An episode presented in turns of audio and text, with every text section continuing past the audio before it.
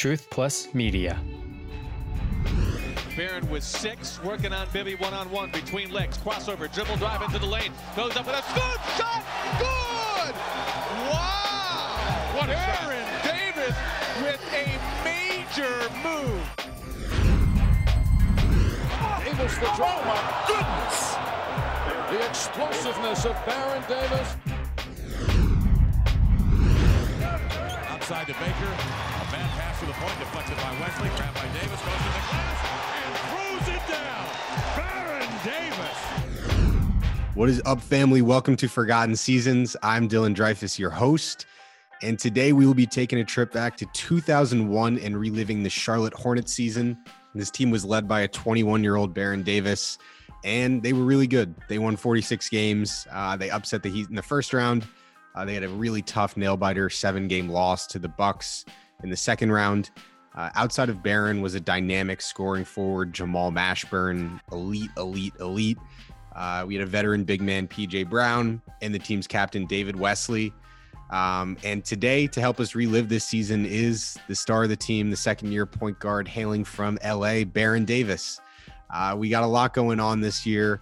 It was the Hornets' second to last season in Charlotte before they fled to New Orleans. During the season, the Hornets actually filed for le- relocation to Memphis, which was later pulled and taken by the Vancouver Grizzlies.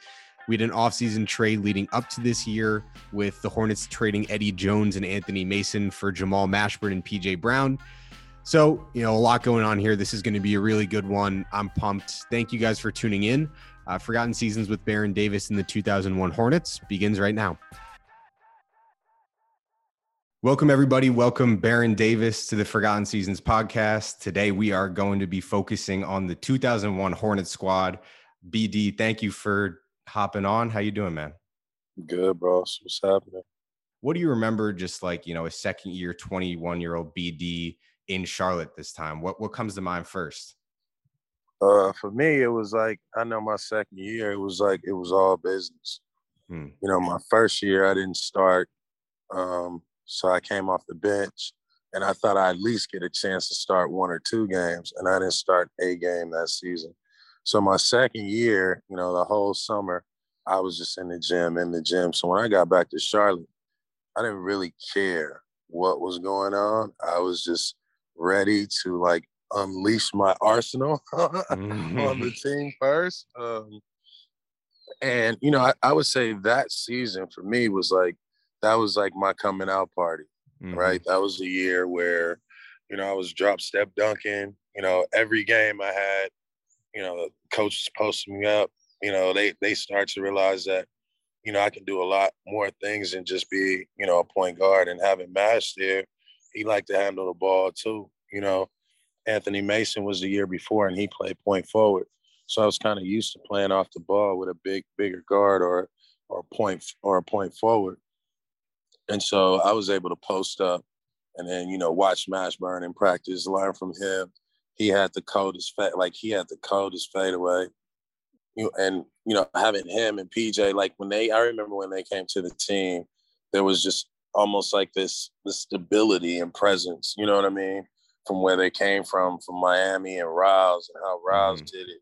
You know what I mean? And so we used to hear about that a lot and just the discipline, and we would see that with them, right? You know, just and and I think I, that's what I learned from PJ is just coming to work every day. You know what I mean? Getting through practice every day, right? Um, and you know, our team was like we're a solid team. We're cohesive.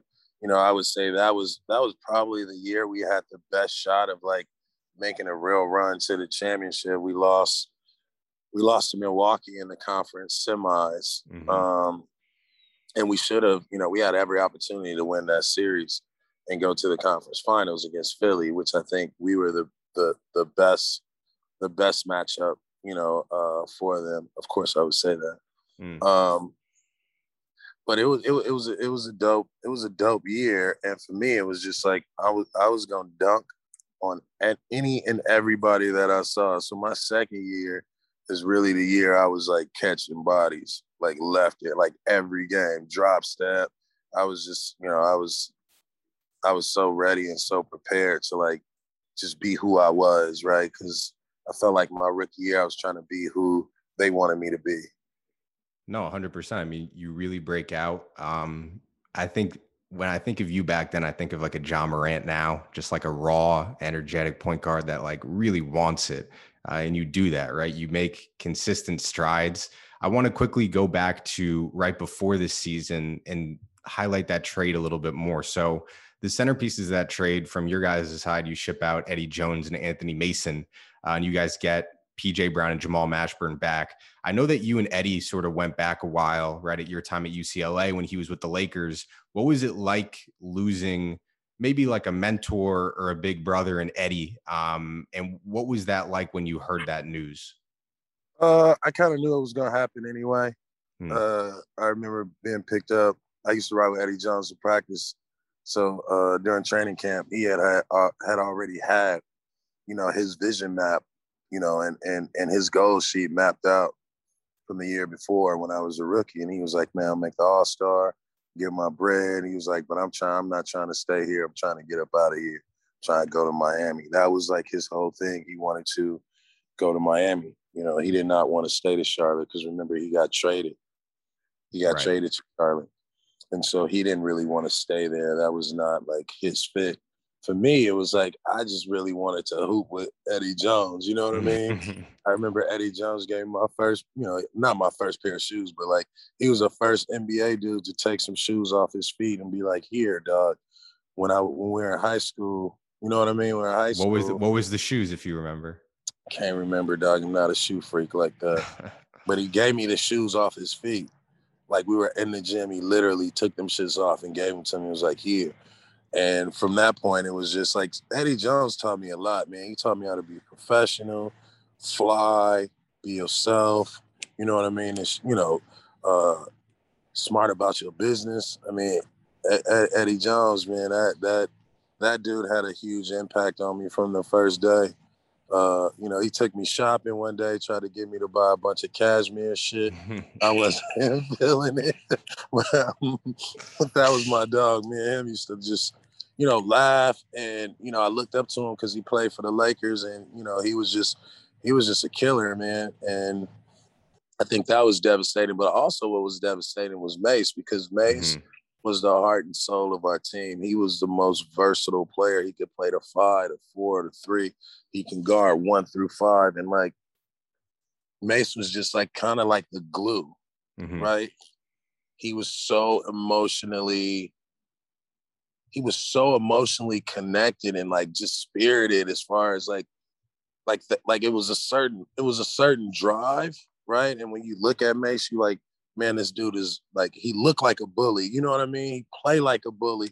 You know what I mean? He act like a bully, but he like he loved his teammates. You know what I mean? So it was like he was so every time that there was a game, he was ready to go to war, dog.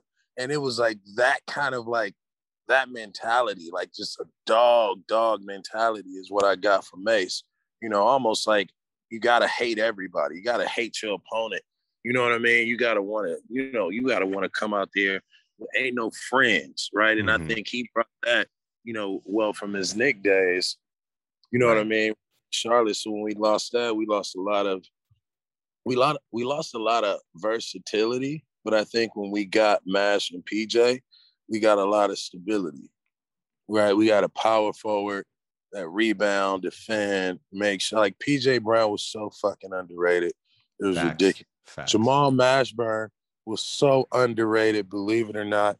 He still does not get the credit he deserves, right? And so we had a, a dynamic score, a finisher, you know, and Jamal Mashburn, somebody who could seal the game. And then we had, you know, PJ Brown, who was stable. I think we also got like Tim James and somebody else in that deal as well. Um, but that was a, you know, for us, it was like that was my first time you know, seeing a trade like that where it was like, oh shit, like a whole bunch of dudes just walked up in here, you know?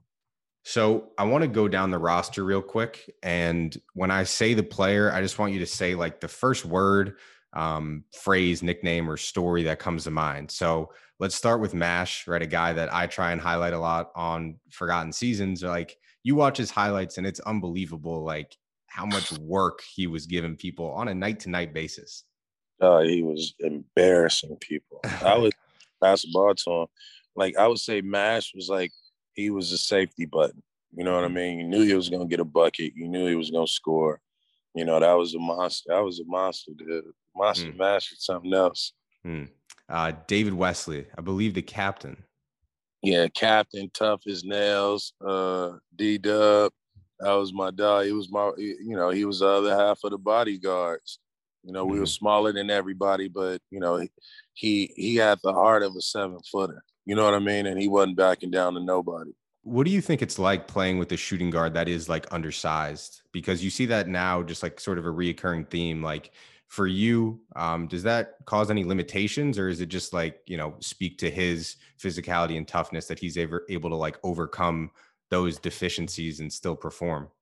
I think you know it's just a testament to like both of us stepping up to the challenge. You know what I mm-hmm. mean? Sometimes he guard the point guard, sometimes I guard the shooting guard. You know, we just we prided ourselves on playing defense, you know what I mean, and coming to the game mm-hmm. to be able to, you know, defend. And in that era, some of the best, you know, all-time greatest guards, you know, uh, point guards as well was, you know, just in that era. PJ Brown. Man, work. Ultimate professional. Funny, you know what I mean? Funny, professional. Just like uh just I would say just a dude like young dude, like you need a PJ Brown on every team when you got younger kids in the league. Mm. Yeah, because he's 31 at this time. He's been around the block. Like he's been on really good teams. So yeah. Mm-hmm. Um, and then one more interesting to hear Derrick Coleman because he was also on that squad. What do you remember from DC on that team?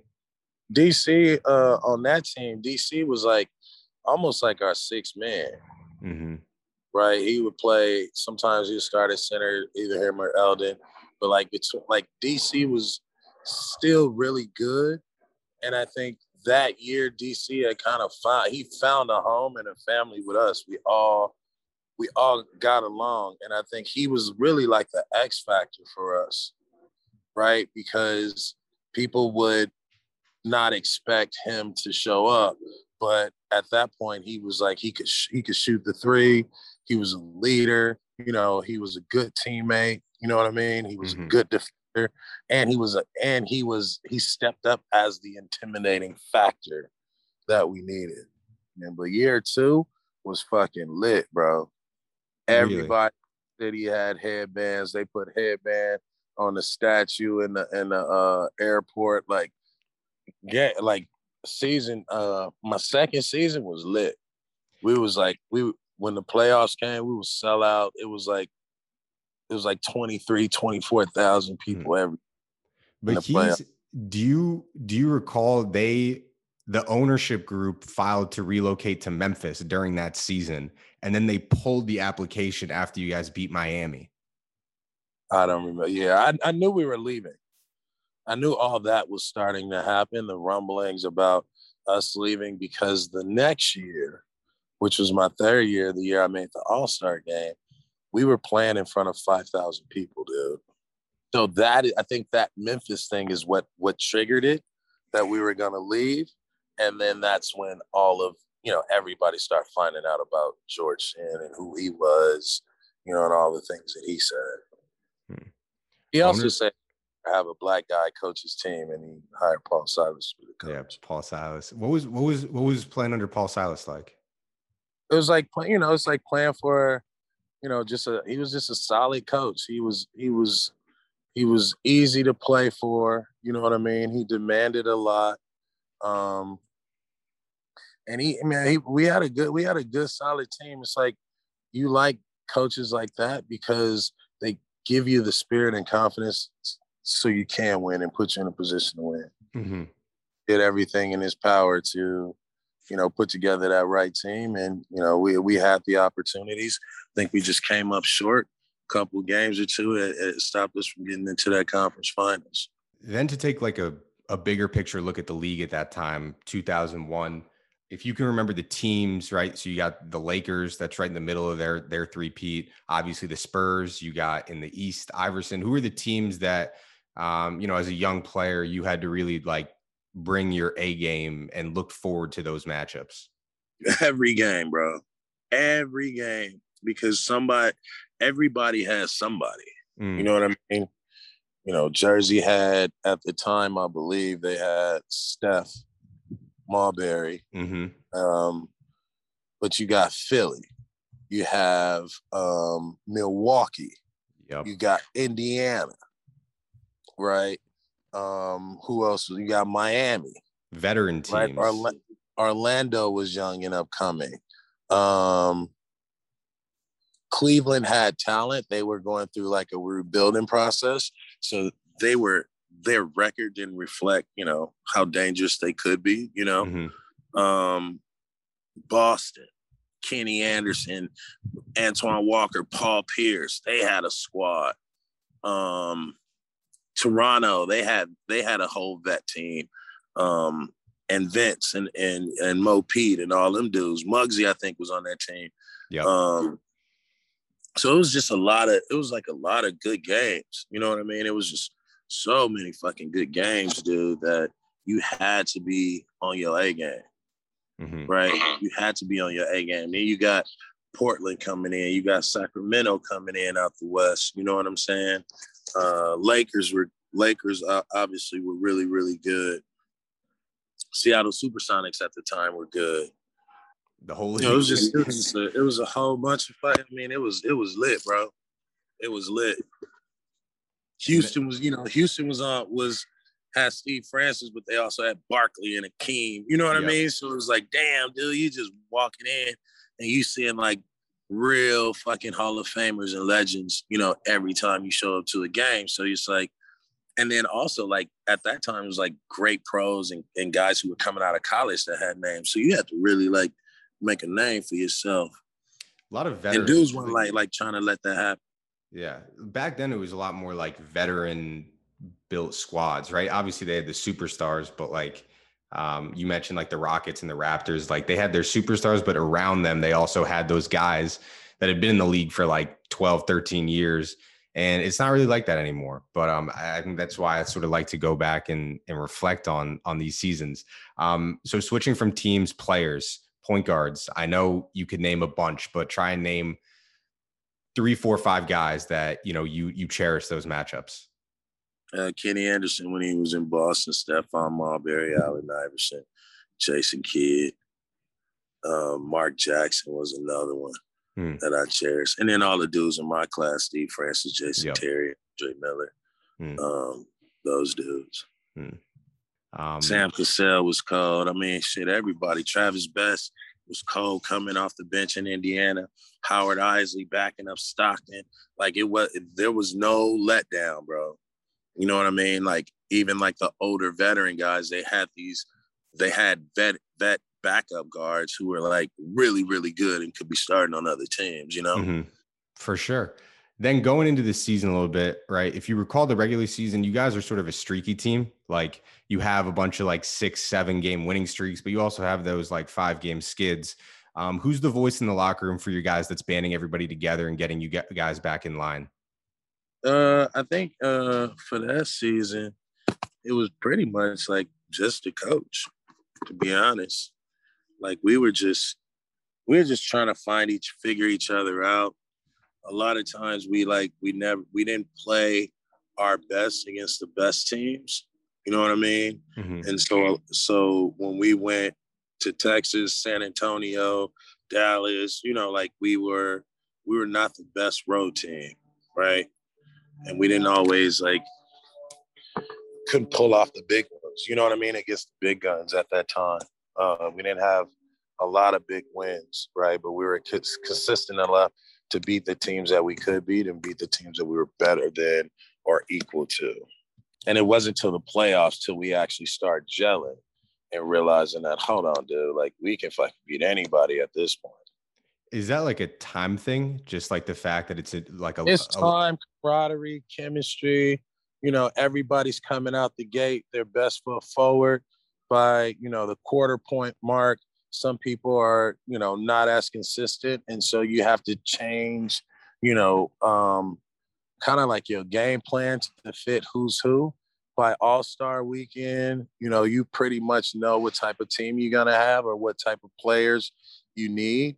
And then I think for us in the second half, we became a bully team. We became bigger than everybody, right? We could use our size. You know, I start to emerge, right? And mm-hmm. the guy started to trust me. You know what I mean? As as the point guard, I would say as another good, like good player and potentially one of the better players on the team. Um, and at that time, it was hard because you got a lot of vets who put in a lot of work that, you know, it wasn't it wasn't easy to be to get to earn your stripes. You know what I mean? You have to like pay your dues and shit. So then finish out the season right, 46 and 36. You guys are the sixth seed, and then uh, you guys match up against the Heat, who of course you have that big trade with right before the season. Um, is there anything like bigger than the series there, like with Mash and Eddie Jones? Like, is Mash trying to like prove it to the team that just traded him? yeah, Mash, def- Mash is definitely trying to prove it to Miami. PJ is trying to stick it to Miami. You know, Mace and Eddie Jones left us, so it's still like they trying to prove it. They they want to stick it to us in Charlotte, right? David Wesley, you know, he was mad at Eddie Jones. You know what I mean? It was just like the way Eddie left. And so, you know, like it was just like I remember going into that series, like, yo, we are at war. And I remember in the series when we came out the very first game, you know, uh, for the jump ball, you know everybody like shake hands. They did not shake our hand. They didn't. They did not shake our hand. So once they didn't shake our hand, it was like, okay, we're not shaking hands. I mean, that's just protocol, you know what I mean? And they wasn't fucking with us. So it made us mad. You know what I mean? To the point where it's like, okay, that's what y'all on. All right, well, this gonna be a fight, right? We know how Miami is. You know what I mean? We know like they like to play grimy and dirty, and that you know what I mean. And Miami had that fabric and we was like, man, we about to sock these dudes in their mouth. And if they say something else, we're gonna sock them again. We're gonna sock, we're just gonna keep socking them because we don't believe that, you know, like the bully shit ain't gonna work with us. Right. Uh we know Mace, right? We know Mace because Mace, you know, shit. Yeah. We not not scared of Mace. You know what I mean? We know his game and we know what he gonna do, but we not like we weren't afraid. Like maybe if Mace wasn't on our team and he was on that team, it would have been different. But he was our teammate, so it was more so like we're not intimidated. You know, everybody else wasn't intimidated by by Mace. You know what I'm saying? Mm-hmm. And uh, you know, we had and we had the matchup, and you know, it was me playing against Tim Hardaway. You know, my a dude I idolized growing up. So you know, I was nervous as hell going into that playoffs, and I was like, yo, just don't let the score get close because this motherfucker will just shoot a random three. You know what I mean? And I guess it, it was just full out panic, dog. Pick up full pressure, pressure, pressure, and they just we just broke them. We just broke them. We just broke them down. I mean, if you watch that series, we really bullied them. We really punked them from all angles. You know what I mean? We just really bullied them and it wasn't close. I mean, 26 point win the first game, uh, 26 again the second game, and then you guys close it out in three by 15. There's another element that I'm not even sure if you're aware of, but Paul Silas didn't really like Pat Riley at that time. He coached under Riley uh, in Miami as an assistant, and if you go back, there's articles from them, and and Silas thought that Riley like deemed the lazy tag on him, and he had trouble getting a job. So you know, maybe that also, you know, oh. you're you you did you even know about that? Aware of that at no, that time? No, uh, uh, I had no hmm. idea. But that's dope hearing, you know, that like war mentality because it does start, you know, from the top with the coach. So he wanted no. it too. We were prepared. We were going to let Bruce Bowen and Dan Majerle beat us, and we were going to leave whoever it was open in the corner, and they was just going to have to make 10, 15 open threes. And back then, you know, people weren't taking threes like that. Right. So and Bruce Bowen, Majerle, whoever in Miami in the corner, we not we not gonna even run out there. You gonna have to hit that shit by yourself. yeah. Um, and what's the what's the headband story? How does that come about? Uh, the headband was just something that you know I was rocking with, and then we started getting that. Me and Ricky Davis was doing it. and I got David Wesley, by the time the playoffs start, we wanted to do something in unison. Mm-hmm. So I told everybody we had to rock a headband. So we did headband. I think we did black shoes, black socks, shit like that. Just trying to show like some solidarity. We had our own little chant, our little Rough Riders chant. We was we was locked. So channeling their inner DMX, Baron and the Hornets swept the Heat 3-0 in the first round. And before we go, just a few points I wanted to talk about to close it out. One, what made the team so special? Two, how the season ended and three, just the downfall of the Hornets in their first stint in Charlotte. So first, you know, what what made this team special? There's a lot of elements here. At the center, of course, is a 21 year old Baron Davis who is lighting up the league.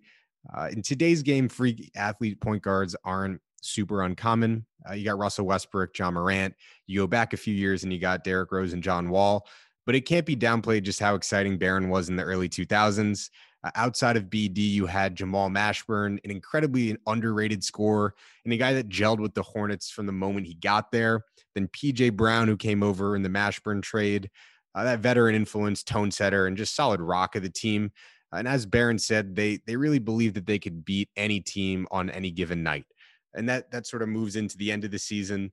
Um, after the 3-0 sweep of the Heat, the Hornets would meet Milwaukee in the second round, a team that we've covered on Forgotten Seasons with Sam Cassell and George Karl. It was one of the most epic series of the early 2000s. Uh, you had the Bucks winning the first two games at home, and then the Hornets punching right back and taking the next three. Um, that that 3-0 Hornets run in the middle of the series was a, an incredible display of just Jamal Mashburn's brilliance. He poured in 36 in game three, 31 in game four, and then 24 in game five. But as many of us know, the Bucks would eventually prevail in seven games. We had an amazing Baron performance in that game seven loss. Um, and you would think that, you know, coming off of uh, a successful playoff run for a six seed, right? Upsetting the Heat in the first round, going toe to toe with an amazing Bucks team in the second round. You would think that that would translate to increased fan support, you know, the city of Charlotte rallying around the Hornets, but that was not the case at all, really. Quite the opposite happened. Um, it wasn't because of Baron or, or, anybody on the Hornets. Much had to do with George Shinn, the team's owner. Um, just to go back, Shinn brought the team to the city in 1988, and Charlotte loved him. I mean, you know, North Carolina basketball state. Um, they didn't have a pro basketball team, and Shinn gave them that. They threw a parade in his honor. They tossed rose petals at his feet, lavished him with gifts fit for a t- king. Uh, but fast forward to you know 2001, 2002, and the relationship between Shinn and the city was quite the opposite. Uh, around this time, there were some really ugly assault allegations against him.